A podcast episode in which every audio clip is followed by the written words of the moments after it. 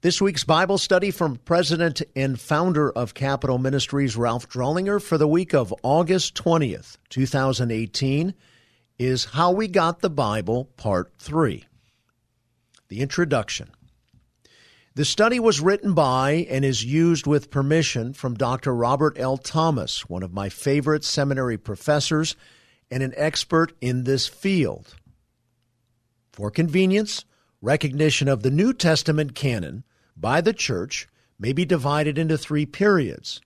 First, AD 70 to 170, second, AD 170 to 303, and third, AD 303 to 397. This study will focus on the first period. Testimonies from AD 70 to 170 on a canonical collection. The first period was one of circulation and gradual collection. From the beginning, most writings were circulated individually, yet as the period wore on, they were gradually collected. There are two reasons why this process required so much time. One, communication was poor in comparison with modern standards. And two, oral testimony from the apostles and other eyewitnesses was preferred over their writings. However, this preference changed as the period progressed. Clement of Rome. Among the early church fathers, Clement of Rome furnishes a very important link in tracing the church's recognition of the canon. Clement lived from around AD 30 until about AD 100. He was overseer of the church in Rome from AD 88 to 97. His letter, First Clement offers advice on how to overcome certain problems.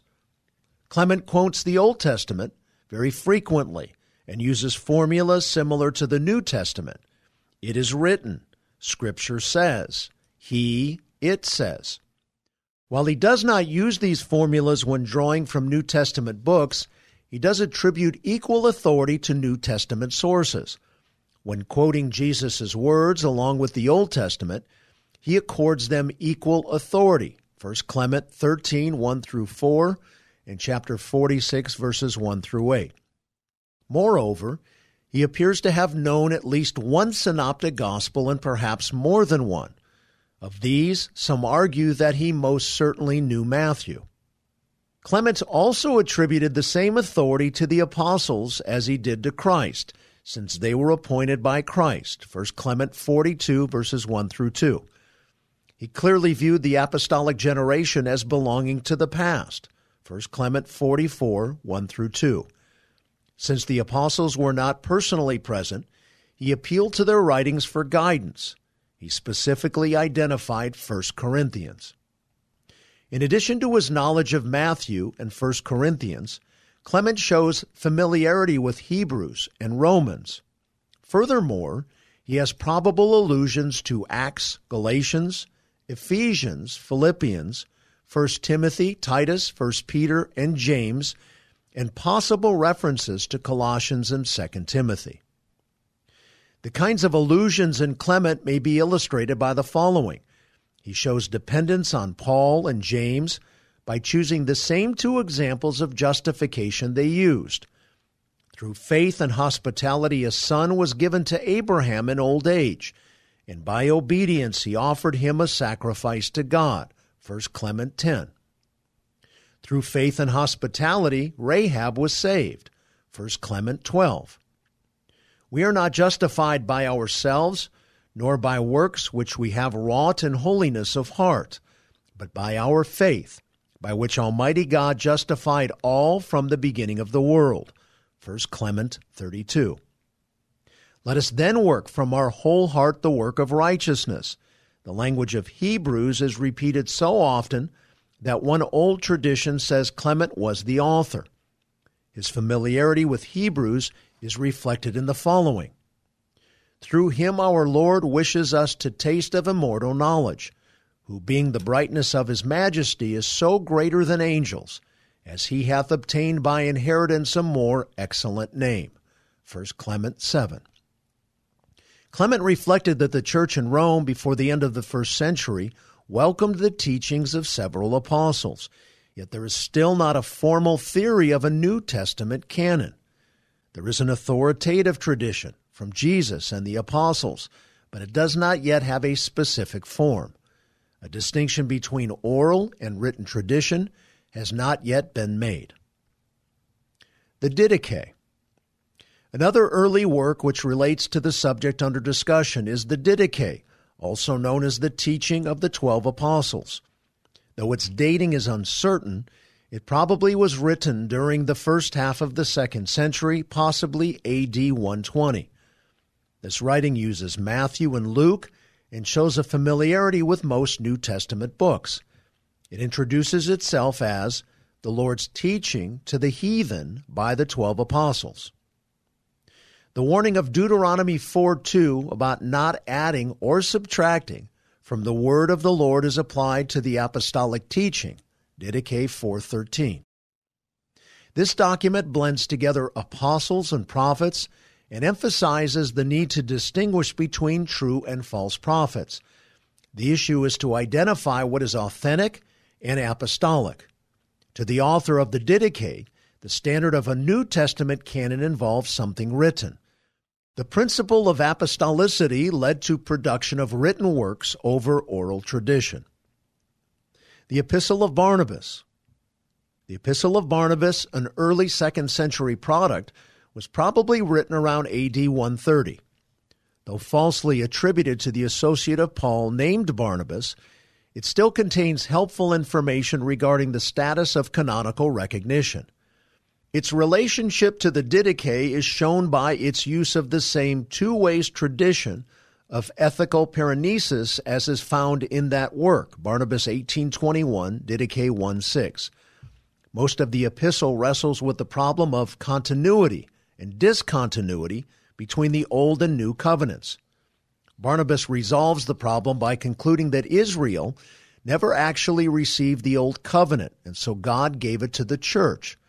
This allows the epistle to appropriate almost anything to the church from the Old Covenant through allegorical or typological exegesis. This allegorical gnosis eventually came into full bloom in the heresy of Gnosticism.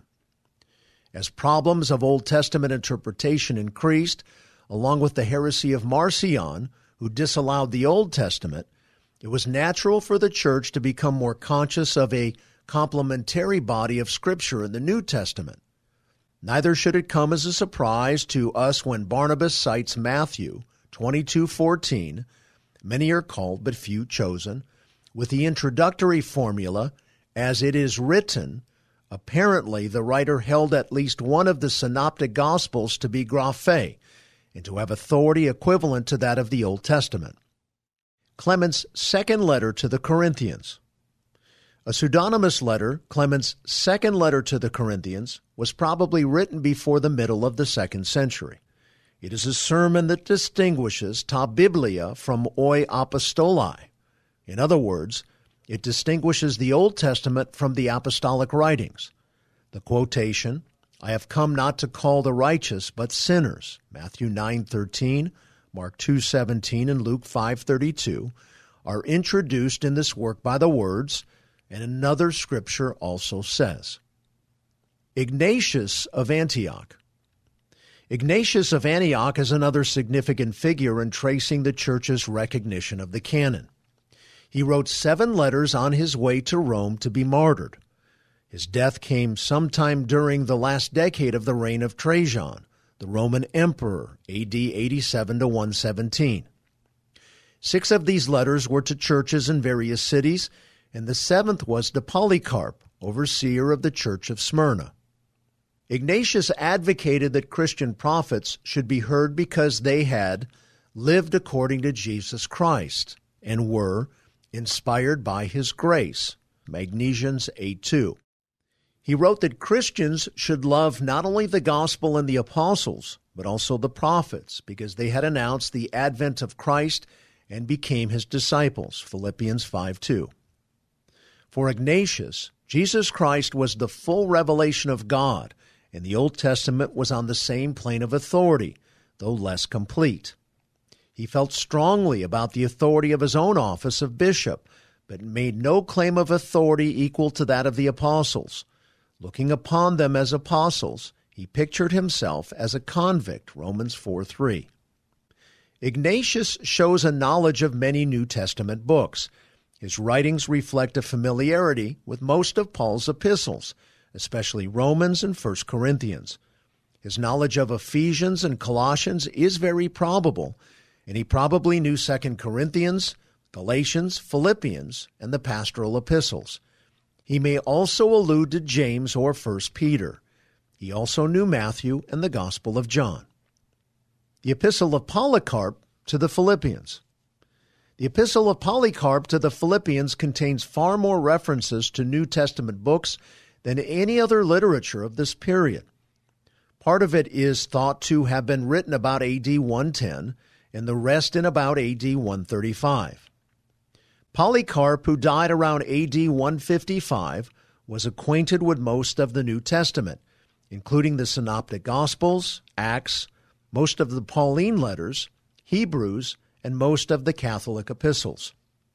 In one statement, Philippians 12:1, he combines Psalm 4:4 and Ephesians 4:26 and calls them scripture, thus going even further than Clement and Ignatius in comparing the authority of the two testaments. Though he was a personal disciple of the Apostle John, he appears not to have alluded to John's writings with the exception of one possible reference to 1 John. Other contributors.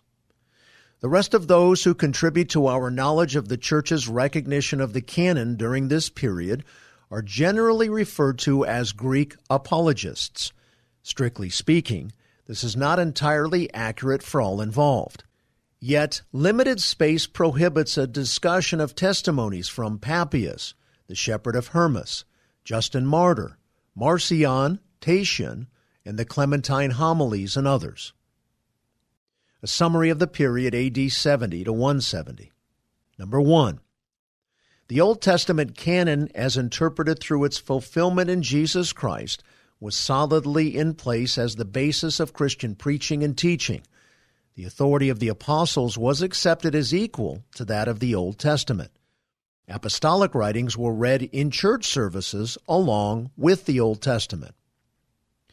By the end of this period, the principle of a fixed and written New Testament canon was established.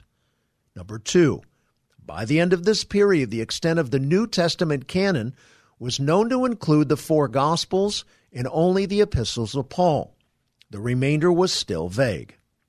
And number three, only 2 Peter of our present 27 books remained unnoticed during this period. The Apocalypse of Peter is the only candidate outside the 27 that retains some favor regarding canonical recognition. However, it was by no means accepted by all sectors of the church. This concludes our Bible study for this week.